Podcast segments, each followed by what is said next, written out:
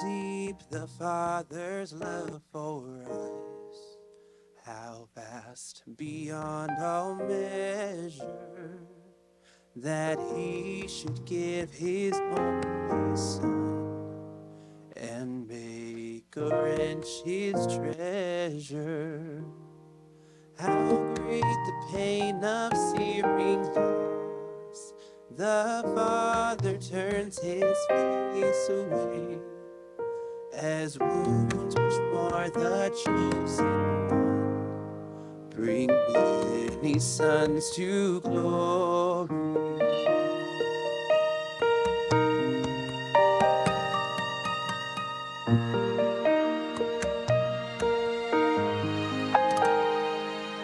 Behold the man upon the cross, upon his shoulder. Ashamed, I hear my mocking voice call out among the scoffers. It was my sin that held him there until it was accomplished. His dying breath has brought me life. I know that it is finished.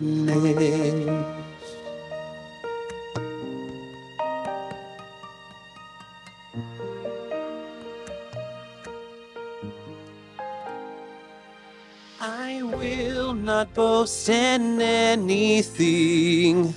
No gifts, no power, no freedom.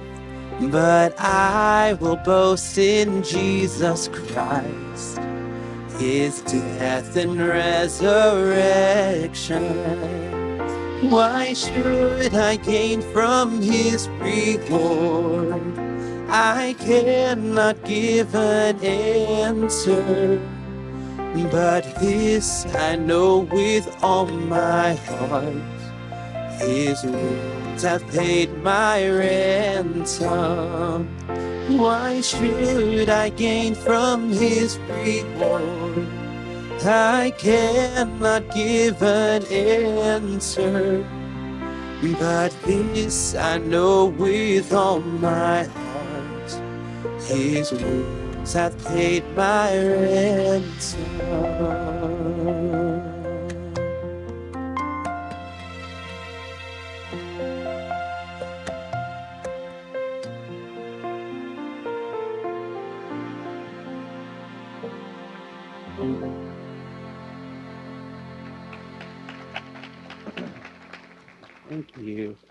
As I said before, I get to have the privilege of just sharing with you guys a little bit again of um, who we are and what we plan to do. Uh, let me introduce myself again. My name is Nolan. Uh, my beautiful wife Janae is over here. If you'll wave real high. Uh, she's sitting next to my parents, my mom and dad. Um, I grew up in College Station. My mom and dad came over to see me this morning, so that's always a blessing. So thankful they're here. Um, but my wife Janae, and then if you'll see in the pictures, this picture is a little outdated because my kids do not look like that anymore. Um, my son Kason is now four years old, and our daughter Maylee is one years old. She does not look like that whatsoever. Has a big, beautiful head with curly hair. But together, we're the LeTourneau family. We're missionaries to the country of Uganda. Uh, if you were in Sunday school this morning, we talked a little bit about some of the awesome things in Uganda. All right, I'm going to quiz you now. I'm just kidding. No, but uh, just again, I just want to just say that Uganda really is a unique country. It's a really beautiful country.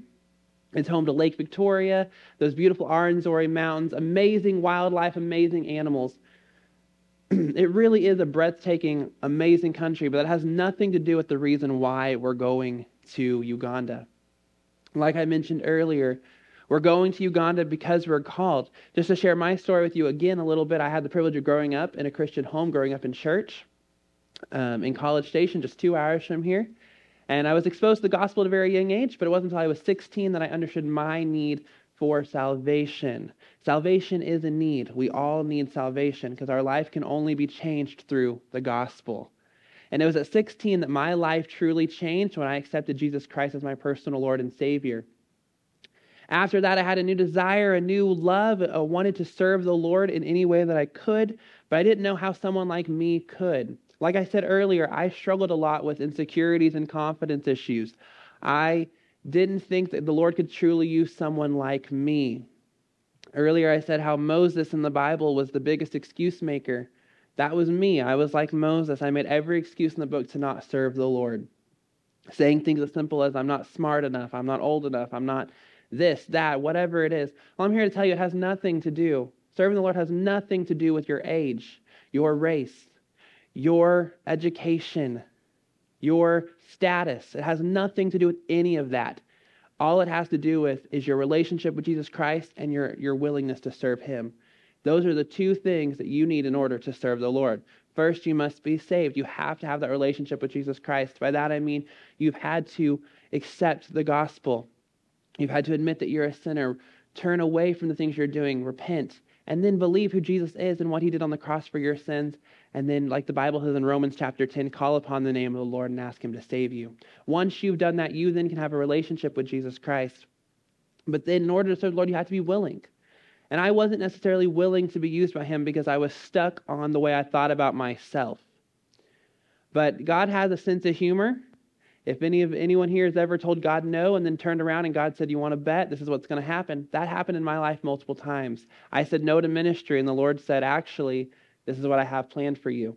During the summer between my junior and senior year of high school, the Lord began to work on my heart about full time ministry. And I really began to fight that call uh, but I'm so thankful that God puts people in your life. Not only does He put hopefully godly parents in your life, but He also puts men and women of the church who can pour into you. And so, young people today, let me encourage you get involved, allow these people to pour into you. And older people, pour into them. They need you. And I'm so thankful for the men and women that God placed in my life that were able to pour into me and guide me and give me just godly wisdom. And one of those was my associate pastor at the time, who looked at me and said, Nolan, if God's calling you to ministry, the only thing you can do is take that huge leap of faith and surrender to whatever He has for you. That's the best thing you can do. And so I still struggled with insecurity, still struggled with not knowing what God wanted for my life, or not knowing that I could do what God wanted for my life. But I knew that He wanted me to be in ministry. So I took that huge leap of faith and I said, okay, Lord, here I am. I'm willing to be used by you. After taking that leap of faith, I knew that I needed a godly education. So after graduating high school, I moved to Springfield, Missouri um, I claim Missouri as home now. I don't like Missouri, if we're going to be honest. I like Texas. Um, but I claim Missouri as home, but I moved there to enroll in Baptist Bible College.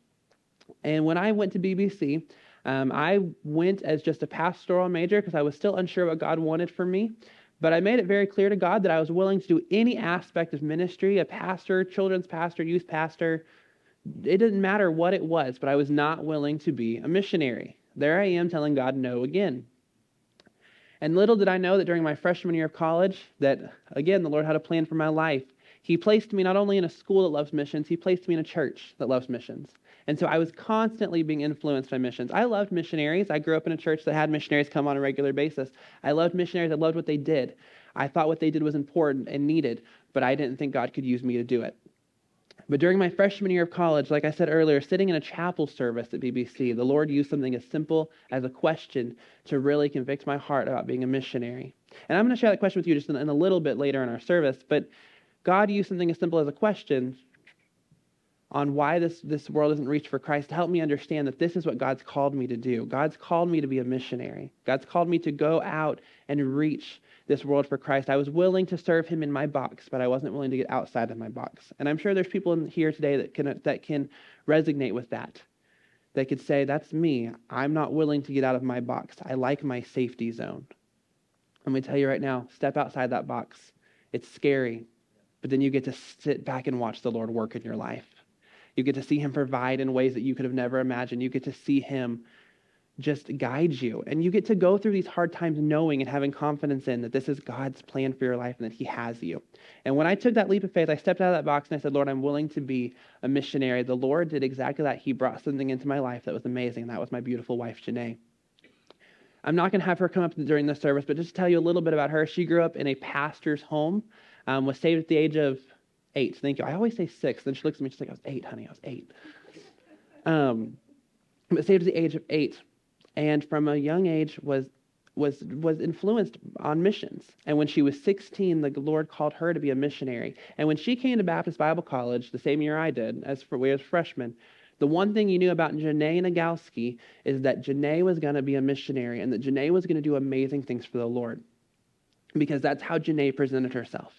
So much so, like I shared earlier, when I became interested in Janae and I started pursuing her and I asked her out on a date, she looked at me and said, Absolutely not. And her biggest reason, in all honesty, was because I she did not know the Lord had called me to missions. She was so determined to be a missionary that she wasn't going to let someone who wasn't called get in the way of that. And I love that about her and I respect that. I'm thankful that she changed her mind two months later. But my beautiful wife was called to missions. But that was one of the greatest things that ever happened to me, aside from salvation, was that the Lord brought Janae into my life.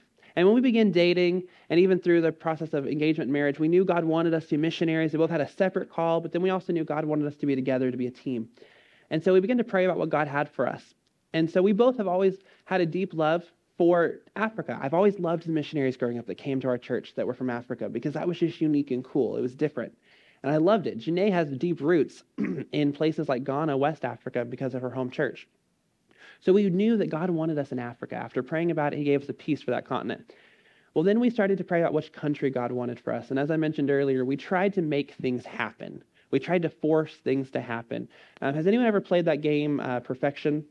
Like it's it's a pretty old game. I'm I, not super old, but it's an older game. But you have to try to get the pieces in the spot that fits, and when it doesn't, you know, you can't make something go where it doesn't go, right? Well, we were trying to that. We were basically playing perfection with our lives, and we were trying to force things to happen. And every time we'd force, it would be God. God would like hit the button, and they would shoot out flying at us, because that wasn't His plan for us. He never planned for us to do these things. He just wanted us to be willing to do whatever He wanted, and then He was going to fill in the blanks later. So after trying to force so many things to happen, being so discouraged every time the Lord would close the door, we had to learn a valuable lesson that was that that was that we needed to wait on his timing. And I said earlier that waiting on God's timing doesn't mean you're going to stand in one spot, determined and say I'm not moving until I get my answer. You know, like when you go to the DMV office, I'm not moving until I get to the front. That's not what it means to wait on the Lord. Waiting on the Lord means that you're you're patiently waiting for Him to open up the, the door for the next steps, but wherever He has you, you're actively moving. You're actively serving. You know, my, my pastor in Springfield says something all the time. He says, God can't steer a parked car. Can't steer a parked car. And so we couldn't be a parked car in that moment. We didn't know what God wanted for us fully, but what we did know is that God had us in Springfield, Missouri, had us on staff at an amazing church, and that we needed to just be serving Him right then and there. So after making that determination to say, Lord, we're going to wait on your timing, we're going to wait for you to reveal to us what you have planned for us. Just a month later, God brought Russ and Sylvia Daniels, missionaries to Uganda, into our lives. Now, this was really cool because I didn't share this in the first one, but I'll share it now. We never once thought or prayed about Uganda. That was never a country that was ever laid on our heart up until this point. And we, the Daniels, laugh when I share this story. But when we first met Russ and Sylvia, they were at our church's missions conference, and we walked up, and somebody introduced us as, This is Nolan and Janae Letourneau. They're going to be missionaries to Africa, but they don't know where. Anytime you say that to a missionary, they're like, you're mine.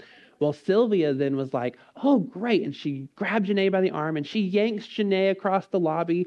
And Janae's like trying to have me follow her. We get all the way to the table where her husband Russ is. And she looks at Russ and goes, This is Nolan and Janae Letourneau. They're going to be in Uganda with us. And I was like, Whoa, woman, we don't even know you. Like, you're not God. Calm down. And so I kind of already going into this missions conference was like, we're not going there. She's being too forward. But it's amazing how the Lord works. Again, you don't tell him no sometimes, you know. I've just had to learn that lesson. You know, God, I don't want a million dollars. No, I'm just kidding. Um, but during that, that missions conference is when Uganda became a thought, became an idea, and became a burden for us the Lord used what they were saying, their testimonies. When they were talking about the need in Uganda, it really resonated with Janae and I because everything they talked about, every need that they were referred to, or everything they were saying was, was needed, or everything they were saying was happening in the country was stuff that Janae and I were praying about. And so my wife will tell you right then and there, it's like she looked over at me and she said, Nolan, I'm pretty sure this is where God wants us. And I was like, I'm pretty sure I need more convincing. But ultimately, that is what started this whole even burden or idea for Uganda. Because of that, after praying so much, we did fully surrender, but the Lord also opened a door for us to go to Uganda for a month long trip just a year later. And during that trip, we were able to go to the Daniels house and we were able to go and see all their ministries that they've done.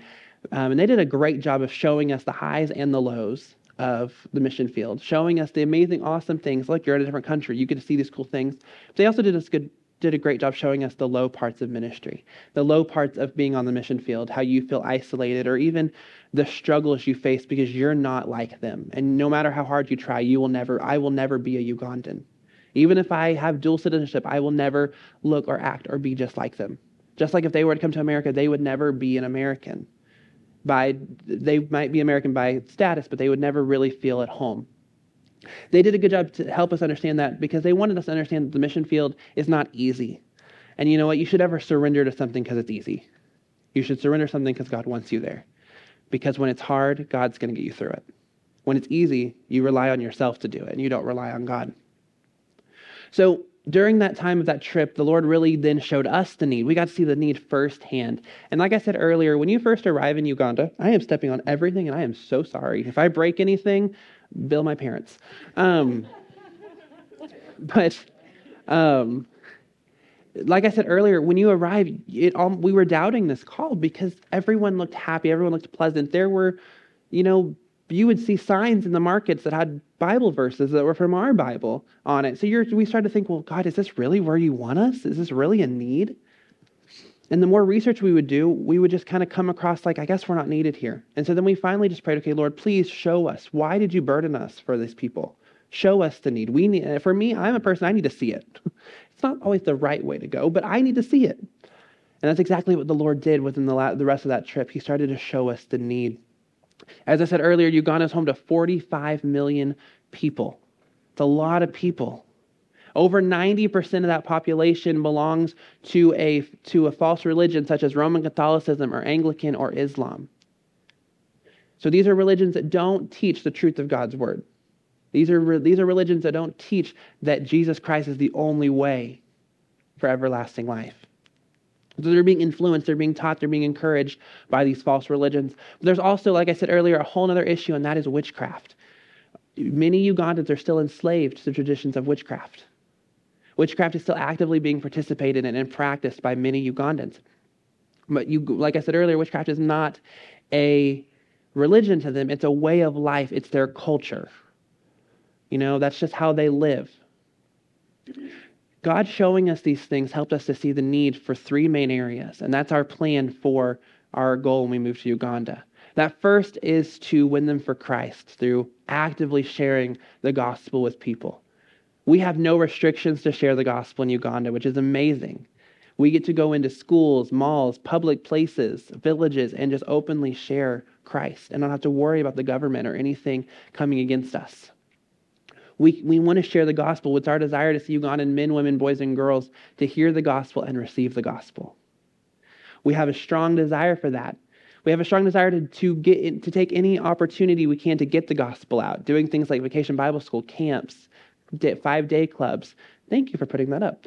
Um, different things to get the gospel out there, whatever it takes for them to hear the gospel, to build those relationships and have those gospel conversations. That's what we want to do. But we also saw the need for discipleship and training. As I said earlier, witchcraft and these false religions really have control over the country, so much so that they will almost have like a dual membership when it comes to religion.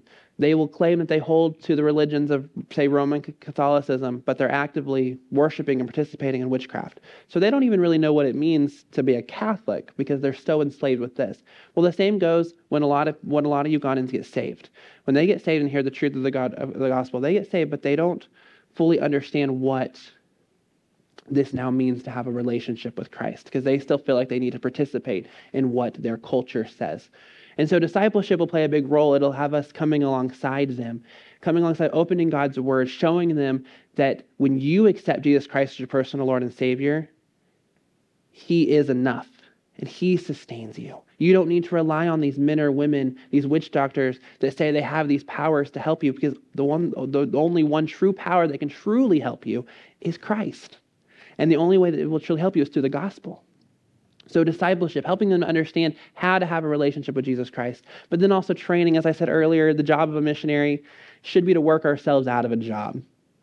We cannot do it alone. We cannot do it. Just us and the Daniels cannot be the only ones trying to get the gospel to people. We need help, and the best way to help us is by using Ugandans. So we need to train Ugandan men and women to take ownership of the Great Commission, to take ownership of getting the gospel out to their villages, to their country. You know, right now, Uganda is not known as a light for Christ. Right now, it's known as a dark place. Wouldn't it be so cool in about 20, 25 years to 50 years that Uganda is now known as a light for Christ? That's only going to happen if we have Ugandans helping us. And so we need to train them. We need to train up leaders. We need to train Ugandan men to take ownership and be pastors of the churches. My wife needs to train ladies to do women's ministries and children's ministries. And you know what's really cool? Before surrendering to ministry, my biggest thought was how would God ever equip me for all these things? How would God do this? I'm not made this way. When you surrender to God's, to God's call for your life, He begins to put the pieces together and He begins to equip you for different things. As we said, or as Janae had mentioned earlier, and I mentioned earlier as well, over 50% of the population is under the age of 15. So this is mainly a country full of kids.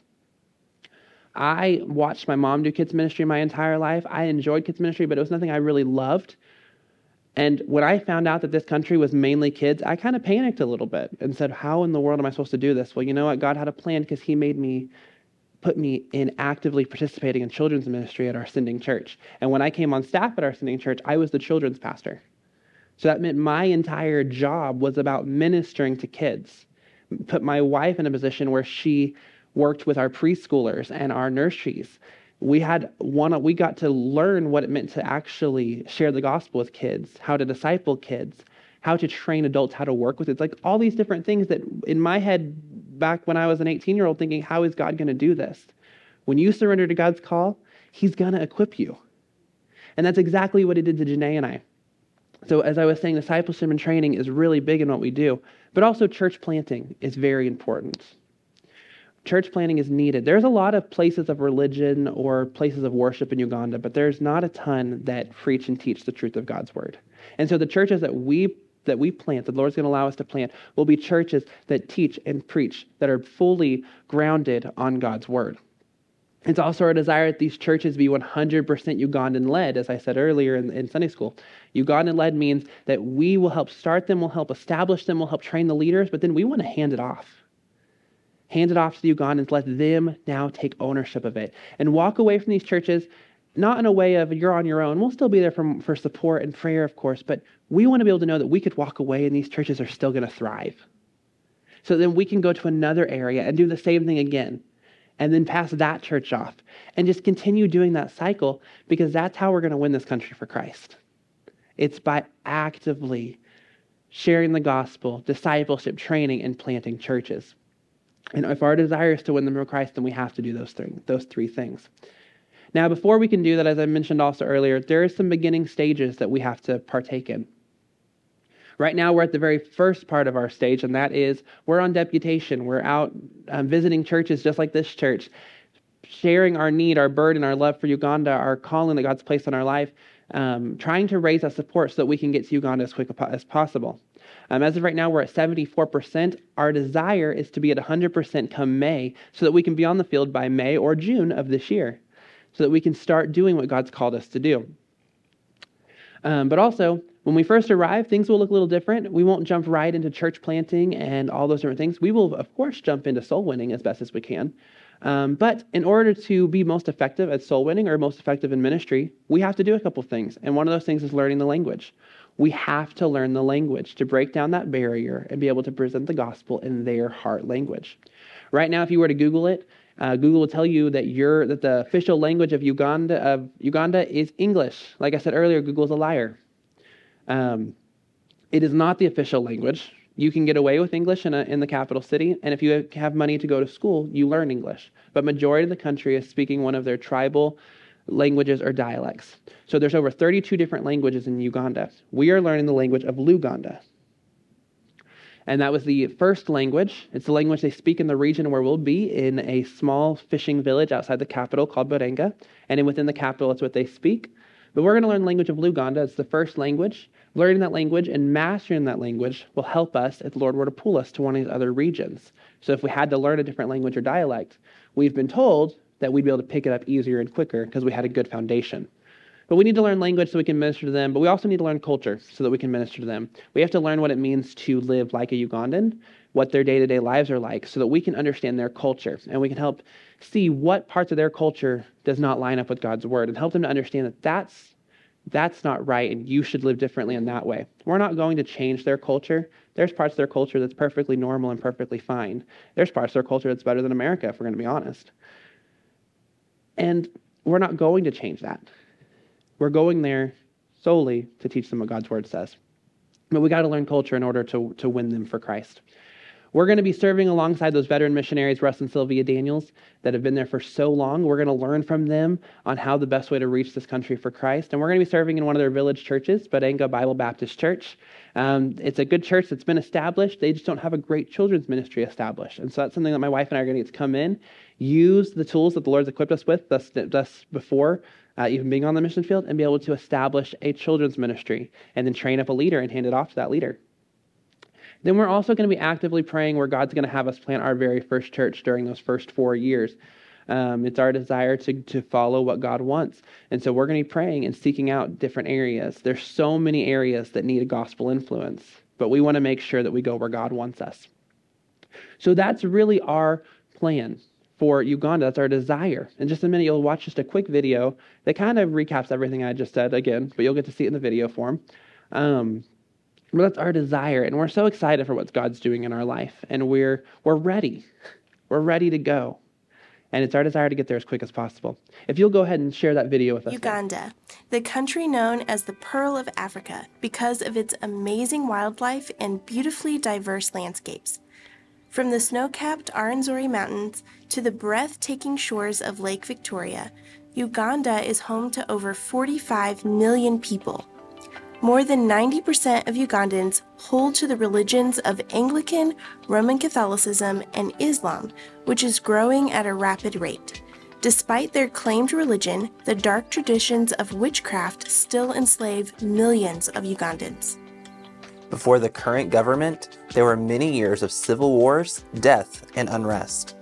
Though Ugandans now celebrate political peace, the battle for their souls is more present now than ever. Ugandans cannot know how to have the inner peace between God and man without the truth of God's Word.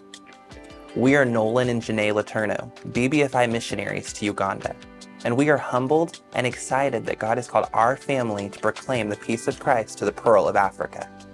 With 50% of the country being under the age of 15, there is a huge opportunity to raise up a new generation of Ugandans that is firmly grounded on biblical truths.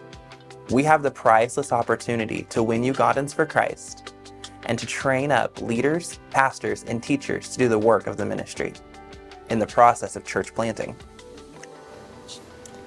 When we first arrive at Uganda, we will be acclimating to the culture and enrolling in language school. We'll also be working alongside Russ and Sylvia Daniels at Barenga Bible Baptist Church. It is our desire to share the gospel with Ugandans in their own heart language, to train men and women to serve and take ownership of the Great Commission, and then prayerfully seek out a new area for another church plant. There is a great harvest awaiting in Uganda. Would you please consider partnering with us prayerfully and financially as we do what God has called us to do in Uganda?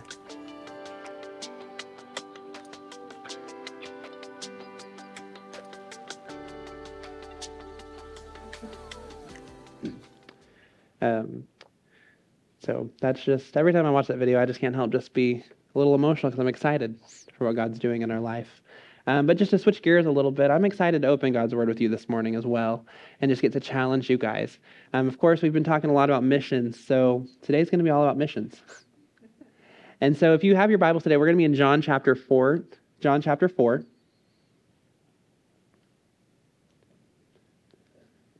It's okay.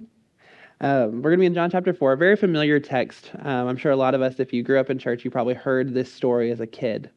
Um, but John chapter 4, we see the account of the Samaritan woman, Jesus inter- um, interacting with a Samaritan woman. And so today, I want us to first understand why missions is so important. And so, in order to understand why missions is so important, we're going to see two truths from God's word to help us really understand why missions is needed. So, the first one is the first truth we're going to look at today is that missions is the heart of Christ. Missions is the heart of Christ. In John chapter 4, starting in verse 1, reading down to verse 6 says, Now when Jesus learned that the Pharisees had heard that Jesus was making and baptizing more disciples than John, although Jesus himself did not baptize, but only his disciples. Verse 3 He left Judea and departed again, into, again for Galilee, and he, and he had to pass through Samaria. So he came to a town of Samaria called Sychar, near the field that Jacob had given to his son Joseph. Jacob's well was there. So Jesus, wearied as he was from his journey, was sitting beside the well. It was about the sixth hour. So, what we see in these first six verses of John 4 is we see the disciples and Jesus are making a journey. And the Bible says in verse 4 that he had to pass through Samaria. And I absolutely love that they said that, that he had to pass through Samaria. Now, what we know about the Jews and the Samaritans is that they didn't get along, they didn't see eye to eye, they disagreed with one another. And so there were two highways from Judea to the northern territory of Galilee. One was shorter than the other, and many devout Jews would avoid that route through Samaria and prefer the longer route just to avoid seeing Samaritans. That's how much they didn't, they didn't like each other. They wanted to avoid each other at all cost. And so when it says that he had to go through Samaria in this text, he didn't necessarily have to. There was another route. He had to go through, through Samaria because there was a different reason to go through Samaria. He had to go because he knew there was a woman there who needed to hear who he was. And I began to think about that with people that we don't understand or see eye to eye with. And I start to say, well, we would never do that. We wouldn't try to avoid people. Um, I don't know about you. I, I I can avoid people when I don't see eye to eye with them, or if I don't have the time to talk to somebody. I don't know how many times I've gone to the grocery store and you just you walk down the aisle, you really need bread, and you look down the aisle and you see Chatty Cathy who has 50 cats down the road, and you know that if you get down there, she's going to tell you about every single one of her cats, and you're like, I don't have time for this. I don't understand why you even have cats. If you have cats, I'm very sorry. I don't like cats. We're just going to throw it out there. Now that we're all established, great. But so I would avoid it. Let's go the other route. Let's try to go another way to get my bread because I don't want to talk to Kathy. I'm sure we've all, in some circumstance, maybe have done that in our life where we avoided a particular route to avoid somebody we don't see eye to eye with or we don't understand. That's exactly what the Jews did with the Samaritans, and the Samaritans did with the Jews. It was mutual. But Jesus didn't care about that. You see, Jesus' heart was so filled with love for the lost that he went that route to tell this woman what she needed to hear that, that he is the living water. In verse 7, it says, A woman from Samaria came to draw water. Jesus said unto her, Give me a drink. For his disciples had gone away into the city to buy food. The Samaritan woman said unto him, How is it that you, being that you a Jew, ask for a drink from me, a woman of Samaria? For Jews have no dealings with Samaritans. So we see now is that this woman, the Samaritan woman, comes into the picture. And like I said before, they don't see eye to eye. So this woman, right off the bat, says, Why are you talking to me? You're a Jew. I'm a Samaritan. We don't communicate, we don't talk to one another. You see, Jesus did some things that were very out of the norm. He, a Jew, spoke to a Samaritan. He, a Jew man, spoke to a Samaritan woman. Those were things that weren't common. But is Jesus known for doing the common things? Was Jesus known for being just like everyone else? No. Guess what? We're not supposed to be like everyone else either. We're supposed to be just like Jesus, Jesus in this instant and talk to those that God puts in our path. What we then we see clearly Jesus answering that question when she said, "Why are you talking to me?" You know, when I have a conversation with somebody and they look at me and say, "Why are you talking to me?" My first thing is, "I'm done talking to you." I'd walk away. But Jesus didn't do that. He very well could have said, Deuces. Have fun at your well. He didn't do that. In verse 10 it says, Jesus answered her, If thou if you knew the gift of God and who it is that sa- that's saying to you, Give me a drink, you would have asked him, and he would have given you living water. You see, the whole reason why Christ even spoke to this woman was because Jesus' heart is so filled with love for everyone, but it's filled with love for the lost people. It's filled with love for the lost. He didn't he all he went a route that no one else Jew would dare to take. He did that in order to talk to this one woman of a different ethnic group. And of course, you could argue and say, well, of course, Jesus knew that he would talk to this woman. Jesus knows everything. He knew this account was going to happen. You're absolutely right. Jesus, this wasn't a surprise to him. He knew he was going to have this conversation. But we may not know who we run into. Man, I'm going to break your stuff. Uh, we may not know who we're going to run into like Jesus did, but I guarantee you the second we step outside those doors, we're going to run into a lost person. Whichever route we go, we're going to run into a lost person eventually, unless you just stay in your home and don't leave. But then you might have a lost person come to your door. You're going to see a lost person. And by lost, I'm not referring to like the lost boys from Peter Pan. I'm referring to someone who has not accepted Jesus Christ as their personal Lord and Savior, someone who is separated from Christ. That's when we're talking about lost. You're going to run into someone who doesn't have a relationship with Jesus Christ. Are you going to talk to them? Or are you going to say, eh, I'd rather get my bread?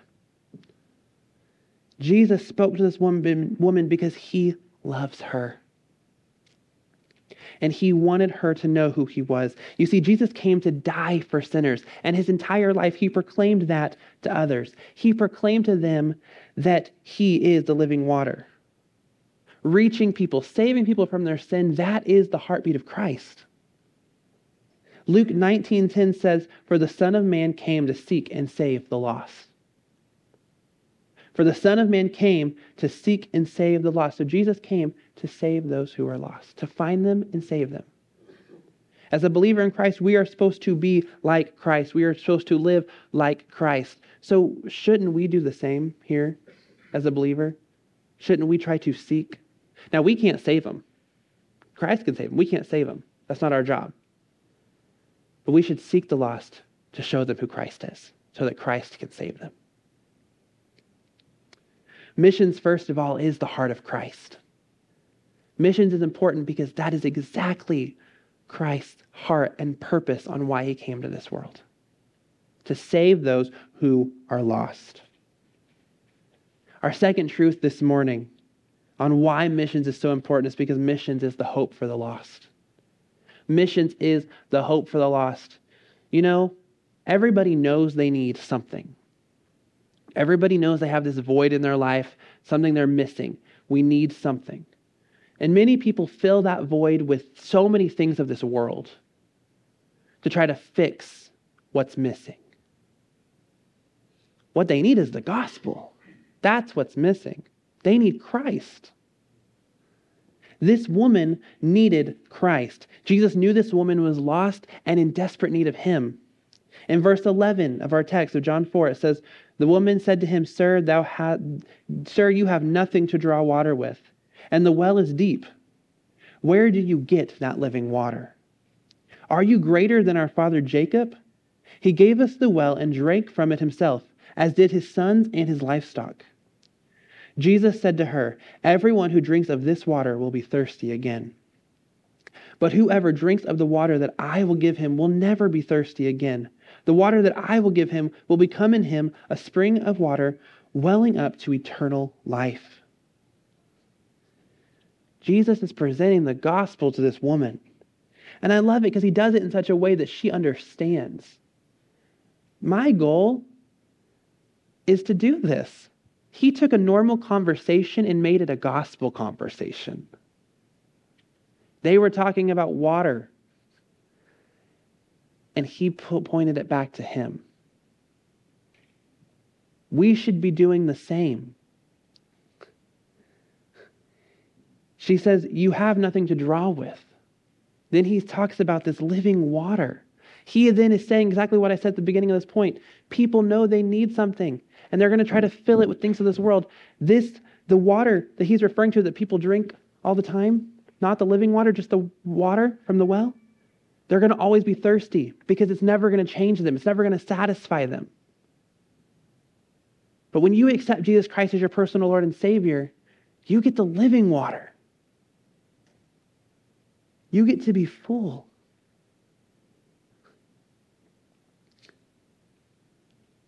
We see in verse 15 that this woman responds to Jesus, saying, The woman said to him, Sir, give me this water so that I will not be thirsty or have to come here to draw water. We see this woman responding, saying, Tell me more. I think most of the time, the reason why we don't want to share the gospel is because we're scared what the other person's going to say back to us. And I'm sure we've been in situations where someone slammed the door in our face or said, I want nothing to do with that. But not everyone's going to say that.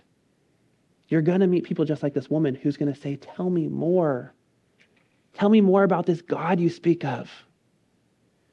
This person who loves me despite my sin. This person who is willing to save me despite the things I've done. You know, it blows people's mind, blows people's mind when you tell them that there's no sin you could commit that God won't forgive. Because our world doesn't believe that. Our world puts sins in categories. God doesn't put them in categories. He views sin as sin. But there's no sin that you could commit that God won't forgive you for. Our God is the only God who does that. And he does that because he loves us. He loves us so much that he sent Jesus to die on the cross for our sins so that we have an opportunity to have everlasting life. This woman was lost and in need of a Savior. She realized that she needed something. So she said, Give me this water. You see, without the gospel, people are lost. People are helpless and they are on their way to hell. Over in Romans chapter 10, verse 13 through 15, this is one of my favorite passages in the Bible. Romans 10:13 says, "For everyone who calls on the name of the Lord will be saved." For everyone who calls on the name of the Lord will be saved. So according to what we just read, all one needs to receive to receive full pardon for sins is to call on the Lord in complete faith and ask him to save them. That is it. As I said earlier, there was somebody who asked me the simple question. And that question was What is the problem with reaching this world for Christ? It's not the gospel. It's not understanding the gospel. The gospel really is simple. It's not the sufficiency of the gospel. Christ is sufficient. But in verses 14 and 15, Paul recognized the problem. How then will they call on, on him in whom they have not believed? And how are they to believe in him of whom they have, have never heard? And how are they to hear without someone preaching? And how are they to preach unless they are sent? As it is written, How beautiful are the feet of them who preach the good news. You see, the problem with reaching this world for Christ is the shortage of believers who are not willing to go and share.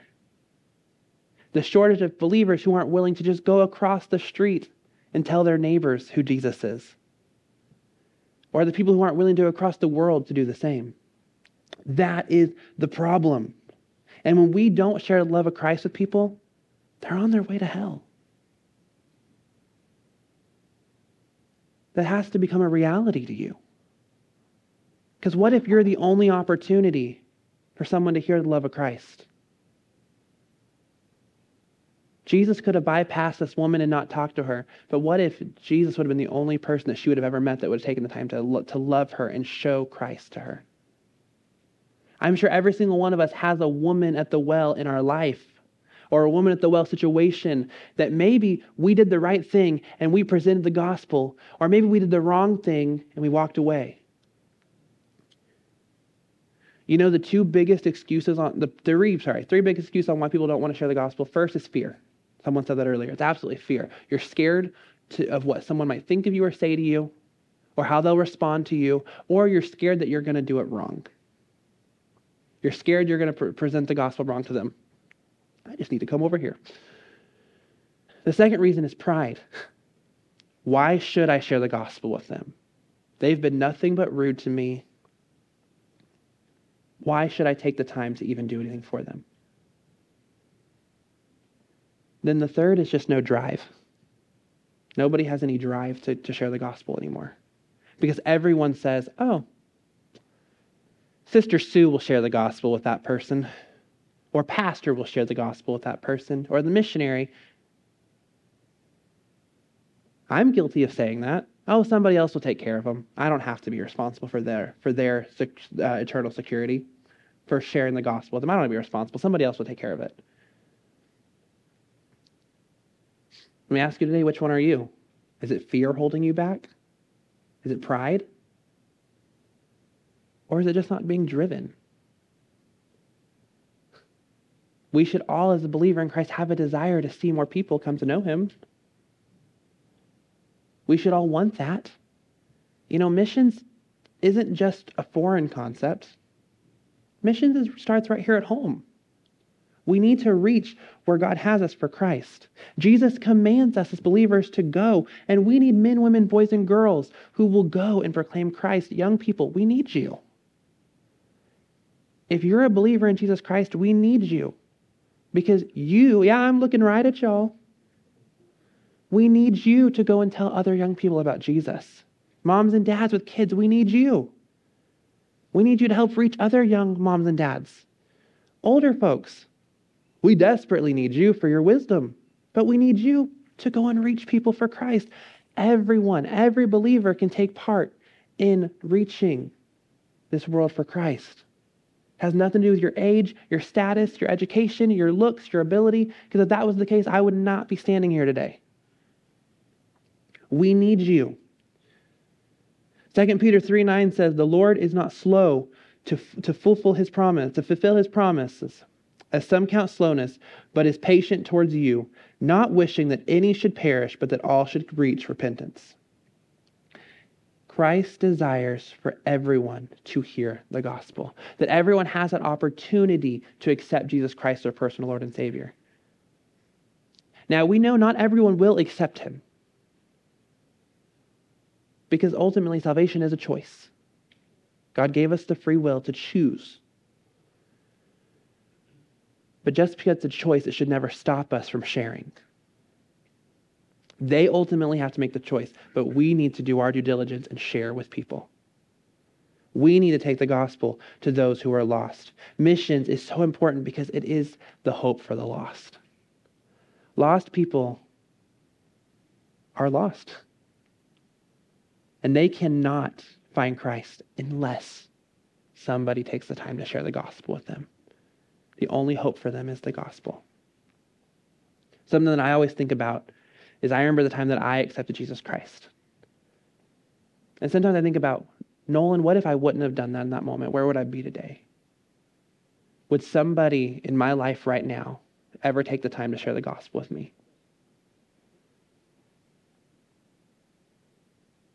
That's what helps drives me to go and tell people about Jesus because someone took the time to tell me.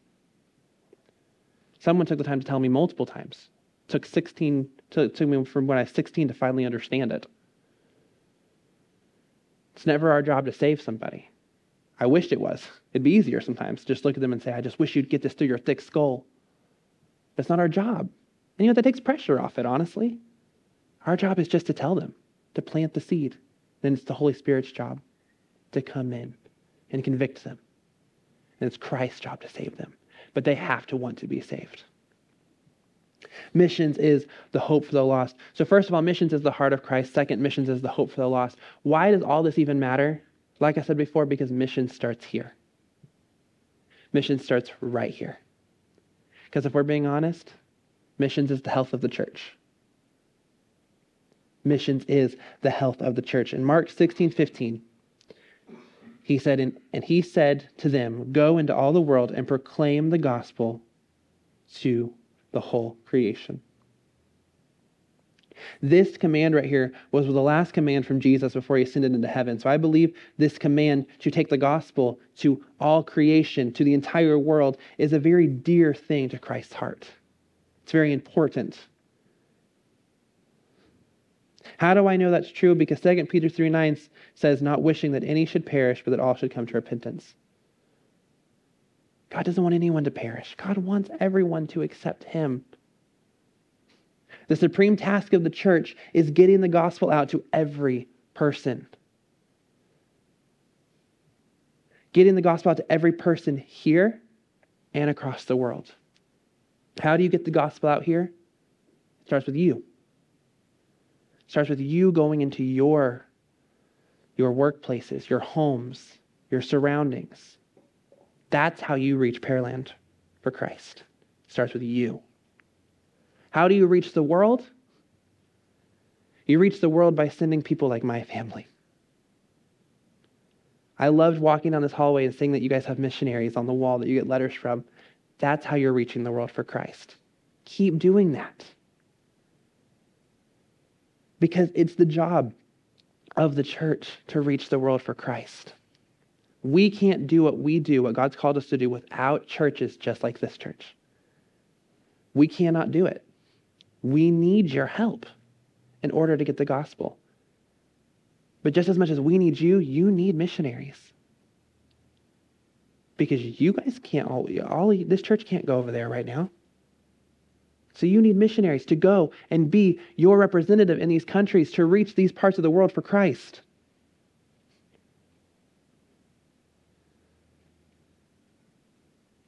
Do you love the world like God loves it? Because in John 3:16 it says for God so loved the world that he gave his only son and that whosoever believes in him should not perish but have eternal life. That verse tells us that when God loved, he loved the entire world. And that when God gave his son, he gave his son for the entire world. And when Jesus died on the cross, Jesus died on the cross for every single person in this world. Do you love the world like God loves the world? Because if you did, you would try to make him known you would try to make him known. We know that it's God's will for people to be saved from every tribe, every tongue, and every nation.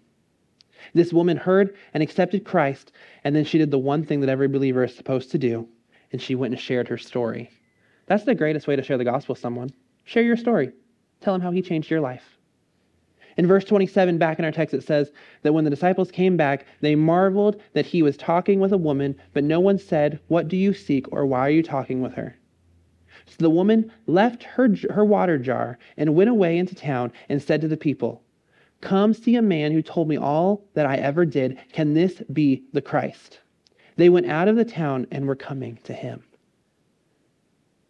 This woman heard the gospel, received the gospel, and then she left her water jar and went to tell everybody about him. That's really important that you understand that she left something like her water jar. That was a worldly possession that was probably very valuable to her because that's what gave her water. She left it to serve God. Are you willing to, to leave one of your worldly possessions to serve God? Maybe it's not a water jar. Maybe it's your family. Young people, I would have never imagined leaving my family. But I, I'm leaving my family to go and serve the Lord. And because she did this, the Bible says that many Samaritans believed in Christ. Many Samaritans from the town believed in him because of the woman's testimony. He told me all the things I ever did. So when the Samaritans came to him, they asked him to stay with them, and he stayed for there for two days. And many more believed because of his word. So this village, this part, this place in Samaria was reached for Christ because God, because Christ took the time to talk to one woman and then that woman went out and talked to others and brought people to Jesus. That's a way to get the gospel to people. Bring them to church, bring them to your pastor. Mission starts right here. Missions is the health of the church. Very quickly, just to help you understand this a little more. Earlier, I said there were three ways that anyone can get involved in missions. Well, I want to change that a little bit and say these are three ways everyone should get involved in missions. Before I do that, I want to show you something that's very, very, uh, it's one of my favorite things on our table. It's just this simple painting. Simple painting here, just of a fishing village. I love this picture because this is similar to the area we're going to be working with in Baranga. This picture reminds me of the village we're going to go work with. So when I look at this picture, I always think about how God is moving in our lives. Now, I'm not an artist. I don't even dare try to be one. My son tells me my stick figures are terrible. But even I know that the, the artist who painted this picture had to use multiple brushes, multiple tools, multiple, multiple colors, multiple techniques in order to make this a masterpiece that we see today. Same goes for the picture God's painting. We know what the end goal of the masterpiece that God wants. and that is to reach this world for Him. In order for that to become a beautiful masterpiece, it's going to take multiple people. Multiple people who are willing to stand up and say, I will pray more. I will pray more for the gospel to be sent out. I will pray more for missionaries to be called and sent out. I will pray for the missionaries that are currently serving God. I will pray for my pastor. That's how you can help paint this picture for Christ, is by praying. The other way is through giving. Pastor hit the nail on the head. Some go, but some need to give so others can go. And some are both. Like I said, my family, we're both. We're going, but we're giving so that others can go as well. We need your financial help. Missionaries need your financial help in order to accomplish what God's called them to do. Giving to missions is a way you can help paint this picture for Christ. And then lastly, being willing to go yourself. Earlier, I focused on going foreign and going out of your hometown, but right now I want to focus on two areas being willing to go where you're at now, be willing to reach Pearland for Christ, but then also being willing to go wherever God has you. Maybe someone today just needs to pray that simple prayer and say, Here I am, Lord, send me, willing to be used by you. Pastor.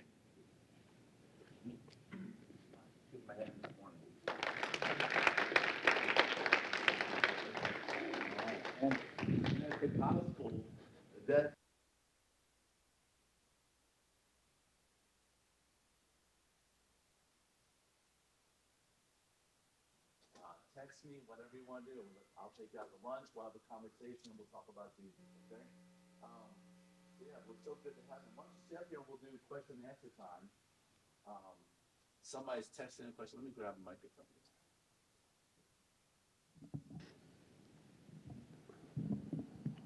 Yeah, you can text in your question, or you can uh, raise your hand. Do it that way if you like. And uh, let's see here. I think I saw a couple questions already.